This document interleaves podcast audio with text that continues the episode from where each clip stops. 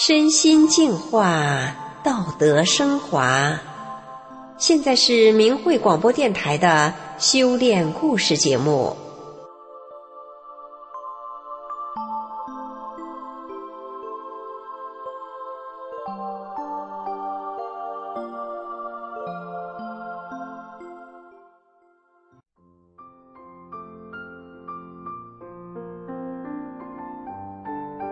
听众朋友，今天要跟您说说一个神童的故事。他从小一路跳级，八岁就念初中了。原本就在眼前的大学梦，却因为一件事而梦碎了。十九岁时，母亲从医院带回了一个纸箱，再度改变了他的人生。这个纸箱里装着什么呢？让我们来听听他的故事。从小，大家都叫我小神童，因为我五岁半就上小学，六岁半跳级念三年级，到了八岁半，我已经被初中录取了。那时，母亲与我的目标是接着报考少年科技大学。一九九八年，我的母亲开始修炼法轮大法，上了初中两个月后，我也开始学法了。说来很难让人相信。当时我一打开美国法会讲法，就看到照片里的大法师傅正对着我微笑呢。再翻一页，法轮图里的四个太极就转动了起来。我从小看的书里，没有一本像大法书一样神奇的。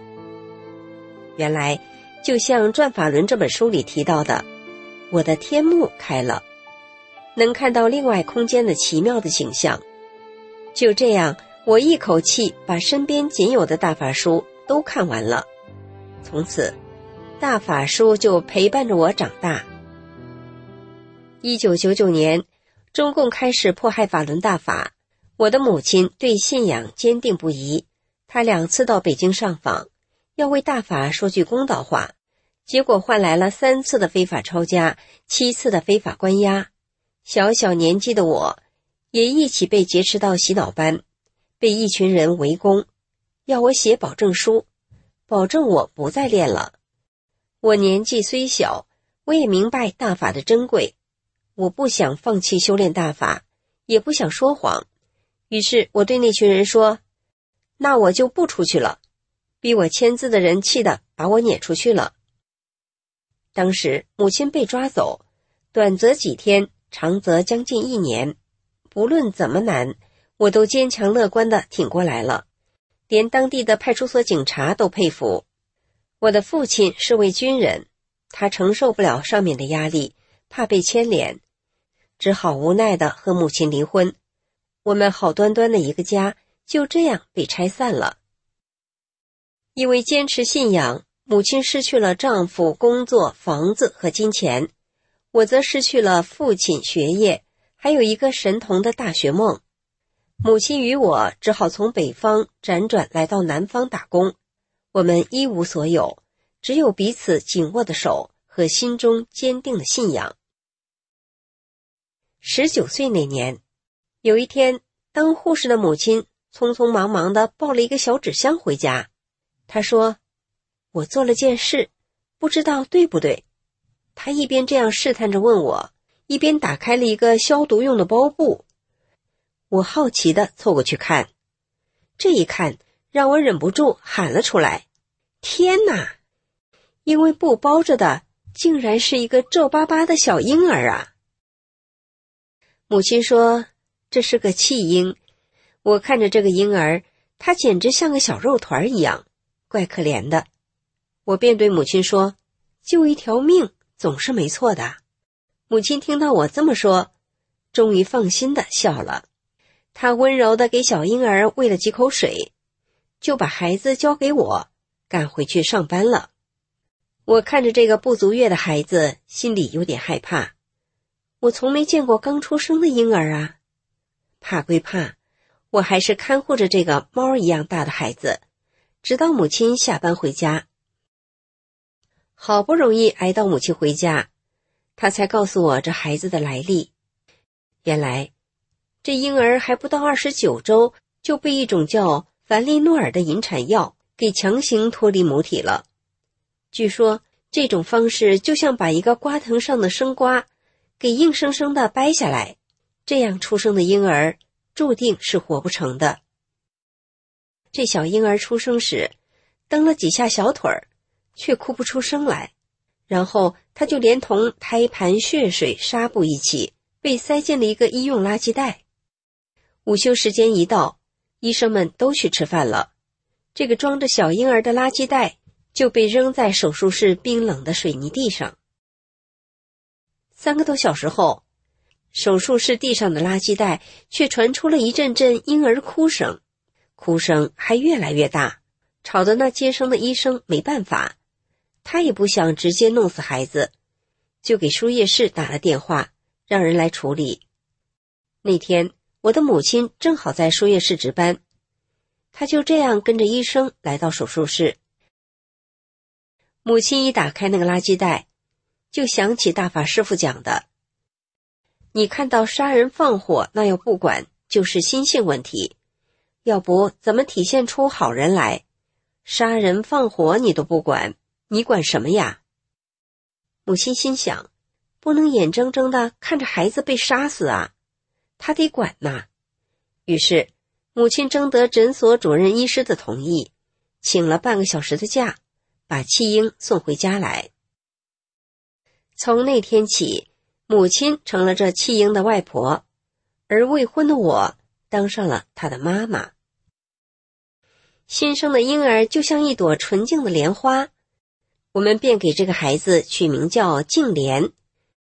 为了照顾婴儿，母亲和我把上班时间错开来。说也神奇，小静莲没待在保温箱里保命，也只打过一次破伤风针，她却坚强的活下来了。短短三个月后，原本那个可怜的小肉团儿，竟然长成了一个白白嫩嫩。人见人爱的漂亮孩子，有个生意人的太太没有女儿，很喜欢小静莲，她磨了我们几个月，还要给我母亲几万元，就想收养小静莲，我们没答应。母亲诊所门诊部的主任，则是第二个开口想收养的。看到这孩子越长越好，陆陆续续都有人动心，想要领养他。对于家里多了一个孩子，母亲和我身边的人说什么的都有，大多都劝我们把孩子送走。他们都说，现在要养大一个孩子得花多少多少钱，还得多么多么辛苦。不知道实情的人随便议论的就更多了。不管别人说什么，顶着各种压力，母亲和我始终把小静莲当成自家的孩子，也没有让人带走她。小静莲一岁时，我结婚了。婚后一年，我刚剖腹生下女儿，我的丈夫也因为修炼大法被非法关押在黑牢里。母亲因此要一个人照顾产后的我和两个稚嫩的婴孩，那真是我们最艰难的时光。后来的几年之间，我们还到处奔波，找遍了办事机构，却始终没法解决小静莲的户口问题。在中国，没有户口是件大事，别说上学了，连搭火车都不行。办不了户口的小静莲上不了学，只能在家自修。你知道小静莲是怎么识字的吗？打从来我家的那一天起，还是婴儿的他，在家里听的看的就是大法师傅的讲法录音或录像。母亲和我一起读大法书的声音，也经常从他耳边响起。有时他耳边响起的是大法祥和的音乐。三岁起，我的母亲开始教小静莲念转法轮，她也很快就学会认字了。四岁的时候，她就能读正体版的转法轮了。虽然小静莲还不能完全读懂经书中的意思，但她每天都双盘着腿。手捧着转法轮，就像个小大人一样，跟着我们学法。一起学法的老同修都夸他读的字正腔圆，还没读错字。小静莲也常打坐，一般都坐一个小时。她早早的就突破了腿疼的关，现在盘腿两三个小时也不痛。我的丈夫刚从黑牢回家的那会儿，他一度意志很消沉，不愿意练功。有一次，他看到小静莲在打坐，他也默默地坐到一旁，搬上腿，又开始练功了。受到小静莲鼓励的还有她的妹妹，我的小女儿，她也突破了盘腿怕疼的难关。现在六岁的她，有时也能打坐一个小时了。家里两个女孩也互相鼓励，有时妹妹看到姐姐做的不对，也会好好的提醒她。现在小静莲八岁了，认识的字大约有小学三年级的水平了。他每天上午学法练功，下午学习文化知识。虽然他也有顽皮的时候，但在我母亲的严格教育下，小静莲远离电视，也不玩手机游戏。倒是看了很多明慧网上的影片和电子书。小静莲最喜欢看书了，尤其爱看历史故事。大法师父讲法时提到过的历史故事，他大部分都看了。中国的四大名著里面，除了《红楼梦》之外，他也都看完了。说来惭愧，虽然我从小被称为神童，但很多小静莲看过的书，我都还没有看过呢。因为他看的书多了，会写的正体字自然也多一些。有一次，一位读高中的哥哥听说了这件事，不相信小静莲光靠自学会的正体字竟然能比他还多，非要来比试比试。结果比试了一场，大哥哥终于服气了。虽然我们这个家既简陋又窄小，静莲和妹妹只能睡上下铺。还经常穿着同修阿姨拿来的旧衣服，但他们健康又快乐。尽管静莲没能上学，但大家都说她知书达理。现在，小静莲的梦想是学英语，因为她想读英语版的大法书，也想上明慧学校呢。每年过年，她都最盼着要看一年一度的神韵艺术团的表演。从神韵光盘里，他羡慕的看着舞蹈演员跳舞，舞姿那么美妙，身段又那么修长。小静莲看看自己的腿，觉得自己的腿也挺长的。所以小静莲又多了一个梦想，就是以后她也要像神韵的姐姐们一样，她也要上飞天大学。听众朋友。这对母女失去了自己原来的家，却给了弃婴一个温暖的家。原本注定活不成的小静莲，不但活下来了，还健康聪明的长大了。